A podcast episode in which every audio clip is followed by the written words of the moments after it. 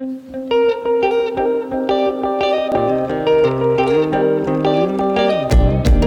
welcome back to the Bible in Context. Here I am with uh, Caleb Lewis again. I'm Nate Young, uh, pastor at Mercy Hill, and we are excited today to continue to walk through Genesis with you. Uh, Caleb, tell us where we've been and where we're at today. Hey guys, yeah. Last time we talked about the image of God. What does it mean for us to be God's images? Ultimately, we are His royal representatives. Before that, we've looked at how God came to the, the waters and the ruined land and the darkness, and He separated those things, restrained those things to make good, to make the land, to make a place that is habitable for His images, and ultimately how He, at the climax of creation, created us, humans, to be His representation. So, now we are on day seven, where God takes a nap. Wait a second. When does God get tired? Well, I mean, it says rest, though, right? That's that's what it means, doesn't it? I think a lot of people probably believe that, but um, yeah, the, the, this word rest has a little bit different meaning than taking a nap. Yeah, I, I actually I think was taught growing up that this was more of God. Uh, he got done with a big a big project, so now he's just kicking back to take a look at it and relax, and you know, which that's a little better. But I think we can do we can do a little better than that. Yeah, so he didn't get tired after creation. He didn't need to like sit down and get a drink and just enjoy what he had done or, or marvel at it. There, there's something more going on here, isn't there? Yeah. So this term to rest, especially after after creation, in the ancient Near East, again, that's where we're going to go. The ancient Near East, this is a pretty rich and well worn path. After a deity gets done creating the world, or building a temple, or conquering an enemy, he rests. He sits down on his throne and begins to take up the rulership of the space that he has just conquered or created. And that is going to be the meaning of rest here as well. Yahweh is stopping from his work and he is taking up rulership in the world that he has just made.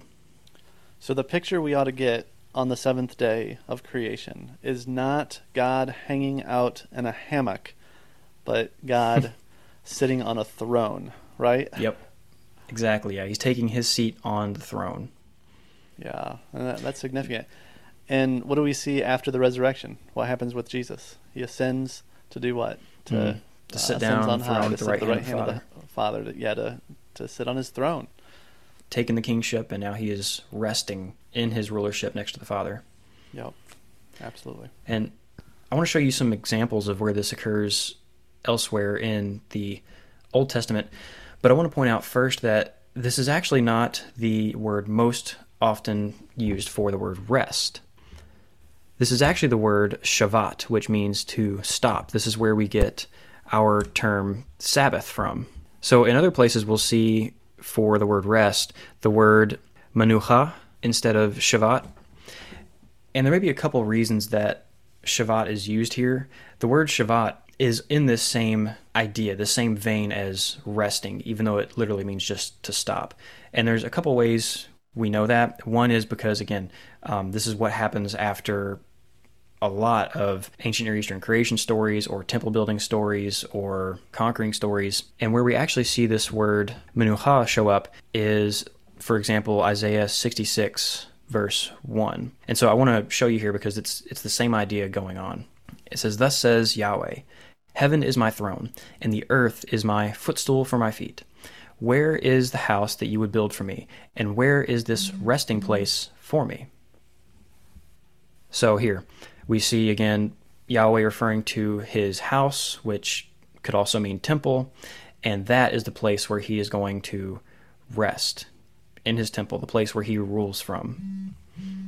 And it's also linked directly with, I mean, the first part of that verse, it says, Heaven is my throne and the earth my footstool. So this resting place is linked from the beginning with the place from where Yahweh rules, not where he goes to lounge and to take a nap. And the same thing is uh, in Isaiah, or sorry, not Isaiah, Psalm 132, verse 13 and 14.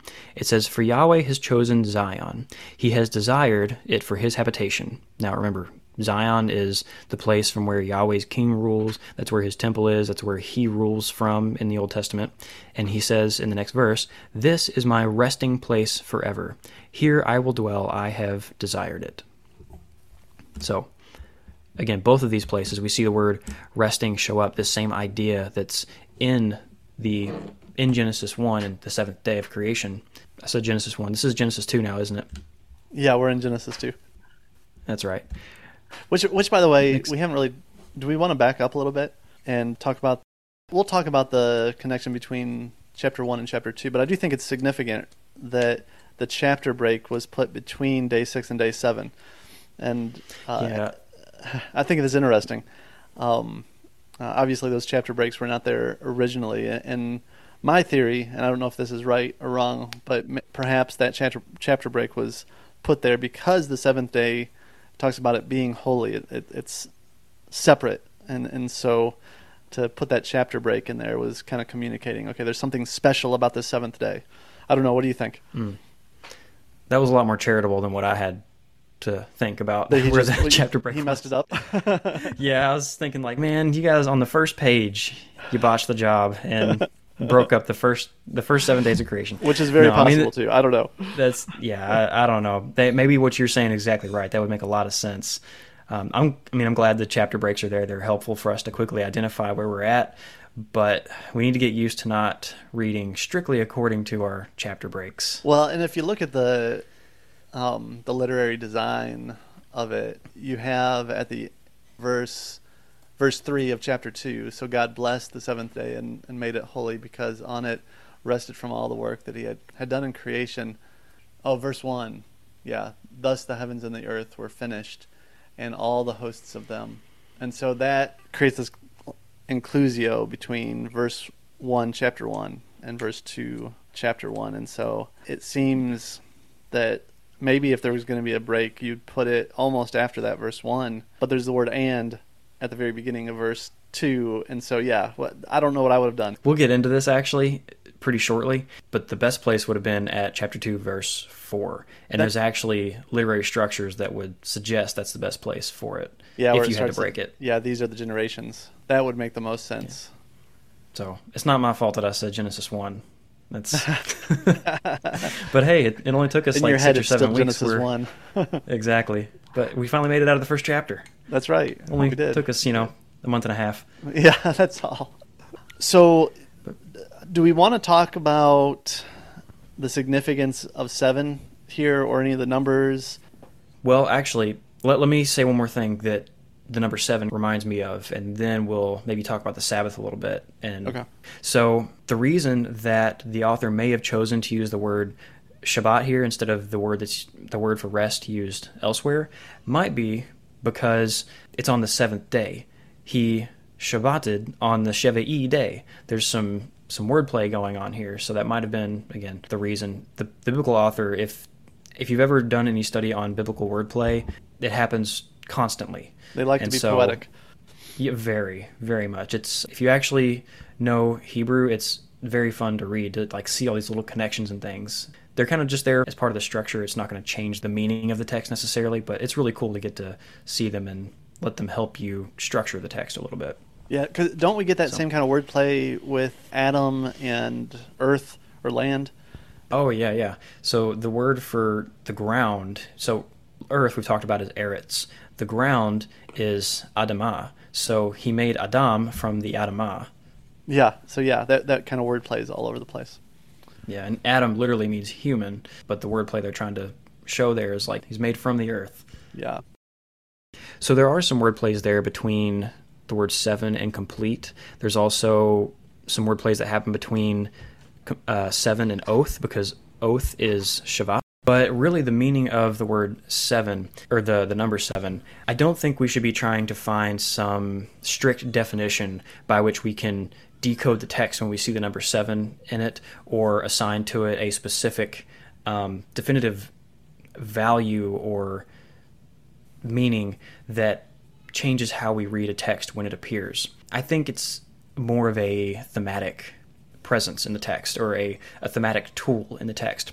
So you see the number seven, as well as some other numbers, But again, you see seven a lot throughout the ancient Near East in divination texts, in other um, narratives and mythologies, and a lot of times it has to do with deities. I think it's it's portraying this divine number. When it shows up a lot in the Bible, it's showing you that this is important. Whenever you start seeing multiples of seven happen in a text, it's saying this chunk of text has some special significance. And this isn't a, a great equation, but I think you could think of it in the same way that we think of in a movie where lights come on and this like angelic choir starts to sing Okay. that that's a trope that happens all over the place, and it kind of communicates this. This is a, a heightened, divine kind of experience or place or whatever it be. I think the number seven functions similarly. It's not there to tell us something specific. It's there to grab our attention. a- grab our attention. Yeah, yeah, yeah. That's a hmm. good way to put it. Good deal. So where all do you see sevens in even the first chapter of Genesis? Yeah, so Gordon Wenham's Word Biblical Commentary actually shows quite a bit of this in the first few chapters. We see in multiples of seven, the word God is mentioned 35 times, earth is mentioned 21 times, um, heaven and firmament are mentioned 21 times, and then also it was so and God says it, God said it was good occur seven times, and it was so seven times, and this just keeps going on. There's a lot of multiples of seven going on and things that were said in Genesis one. Yeah, and surely And this sometimes can't be an accident. I mean, the, there's obviously some intention behind these multiples of seven uh, that are all over the place in the text. Yeah, yeah, seven occurs all over the place. Yeah, you see you see the number seven a lot. You see the number ten a lot. Uh, you see the number three uh, periodically. It seems like, and then the number forty uh, comes up quite a bit also. And so numbers are significant. I think sometimes we can, like you were saying, you can you can almost go too far with the numbers and, and look into them a little bit more than uh, what was meant to be. But there's definitely something there. Yeah, absolutely. And that's that's what I wanted to caution against because there's entire studies of um, biblical numerology that really go astray. Because I don't know what you think when you hear numerology. Um, some people may be thinking like, you know, you're going to sit down and find all the numbers in the Bible and then, you know, find out when the Antichrist is coming or who it is or something like that, and start decoding. Yeah, Um, yeah, I've seen books yeah. on decoding scripture through counting the number of letters and words on uh, in certain books and and trying to decipher what the future is going to be based on. And, and a lot of it seems very much like reading a horoscope, or I mean, it's it, it gets Yeah. almost occultish. Yeah, it, it yeah, it, it really does. And there's also Bible codes where people will randomly select parts of the text and start to apply numbers or try to string different words together in certain ways and come up with all these predictions and things and it's, it's really just a bunch of nonsense Yeah. um, so uh, point of all that being when you start seeing numbers show up in the text you start seeing repetitions that has some kind of numerological value it's not there to tell you some kind of secret meaning behind the text it's there to tell you hey this is part of the literary structure if you start seeing these groupings it's just part of how the text is built so you know um, where a section ends and begins or it places emphasis on a certain section really it, functions more like a highlighter than a decoder ring Hmm. yeah, yeah, that's a good way to put it. I like that. Yeah, there's actually an Israeli scholar named Israel Knohl who's written some really good articles on how the biblical authors will use numbers or repeat words a certain number of times in order to structure certain poems or segments of text. It actually becomes really significant for textual criticism in some places. We're actually going to use one of his articles when we get to Genesis 49 to show how the text is broken up and how there's a text critical issue that the number pattern illuminates for us. But we'll talk about that when we get there. so we've we've talked about the significance of the number seven and just numbers in general throughout the Bible. Let's talk a little bit more about the this idea of Sabbath because it's a very significant theme uh, throughout Scripture. We see it as uh, one of the Ten Commandments, but it's introduced even before the Ten Commandments are are introduced. Mhm. Uh, it- it's a it's a really big deal, and so uh, what what's so significant about the Sabbath? Yeah, so again, it's the day of Shabbat, the day of stopping. So here the the first instance of this, the paradigm from which we get the Sabbath, is Yahweh stopping from His work and taking up rulership and and resting. So there's this idea of whenever we Sabbath or whenever Israel is commanded to Sabbath, they are to stop their striving and their work and to take up rulership over over the good that they've worked in the week. And just us being human, a lot of that is us sitting down to enjoy it. Not like Yahweh, where he, you know, we sit down to take a breather and try to enjoy some of the good things we have around. But at the same time, there's validity to us ruling over the good things that we have and have created because just like Jesus says, if our family or our livestock or whatever it may be is hurt on the Sabbath, it's not like we have to stop. It's that's part of the good thing that we are protecting and ruling and caring for. So those things should still be happening. So I could twist the Sabbath, and on on the Sabbath day, I could sit down and and order my, I could rule on high and have my kids do all the work. Right? That's that's what absolutely. I, that's that's the perk. no, yeah, it's uh, that's it should be a reminder for us to care for the things that we have and that's that's a lot of what biblical rulership is about is about caring for what you have so you know as humans when we stop we stop from our, our work remember that yahweh jesus is the one who cares and provides for us and we also are reminded that as we are trying to further his purpose of turning bad things into good to stop and rule them well to care for them well. Yeah and so in the new testament when jesus is I guess, critiqued for breaking the Sabbath, it's often because he's he's caring for somebody, right? He's healing somebody, mm, yeah. or allowing his disciples to eat, or I mean, there's uh, examples there where he understood the heart of the Sabbath, where the religious leaders had turned it in and twisted it into this thing that it was never meant to be. Yeah, instead it should be um, thinking more of you know I was, I've spent the past six days, I mean five in our, in our culture, but six days working so that we can have food on the table and a roof over our head and that things you know for your family. And then on that seventh day you stop and say okay let me just actually spend time with my family and hey how are you guys doing? Shift the focus of your work. Yeah yeah it's good it's good. The uh the idea of sabbath i think it's there there's some who are like very very strict about it and almost legalistic about it and and turn it into kind of like the Pharisees, where you have to do it a certain way in a certain time, and it becomes more of a burden than than a, a blessing. But mm-hmm. then there's others who almost dismiss it completely, and uh, feel as if, well, uh, well, because Jesus is our Sabbath, then we don't need to do anything. And I don't, I don't see that that's helpful either. There, there's kind of a, got to find a middle ground in there, don't you think? Yeah, yeah. I mean, my personal take, we'd we'd have to loop Paul into this and you know have a long long discussion, but ultimately, I think yeah, it's not something that we are commanded to do as Christians, um, especially as as Gentile Christians. We're not supposed to take on that part of Torah, but it is a helpful reminder and something that at least we should be aware of as a theme in the Bible and how it works. I don't think yeah we're commanded to observe Torah, but it is something very significant that has a lot of meaning that we should should be aware of because it's you know it's a pointer, just like all of the Old Testament rituals and festivals. They're pointers to what we will be doing with Christ in the end. Uh, so there, and I think that's the, the culmination of this seventh day rest, right? Which we haven't really talked about. Yeah. That this idea of the seventh day. Uh, th- there's no beginning and there's no end to the seventh day in creation. Right, we didn't even say that.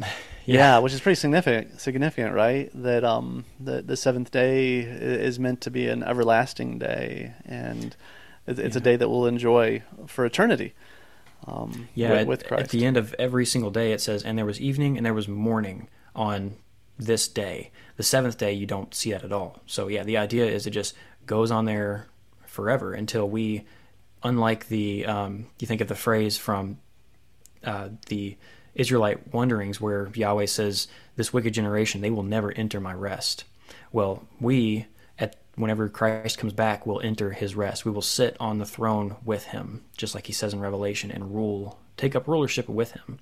Ah, so amazing stuff to, to look forward to and uh, gives us great hope. Yeah, in which I think that kind of turns the um, turns the connotations of "you will never enter my rest" a little bit. You know, it's not so much God saying, "I don't want you guys to have a break and to get to sit down and relax with me." I don't want you guys ruling stuff. You guys are going to screw it up. So Yeah. I'm not.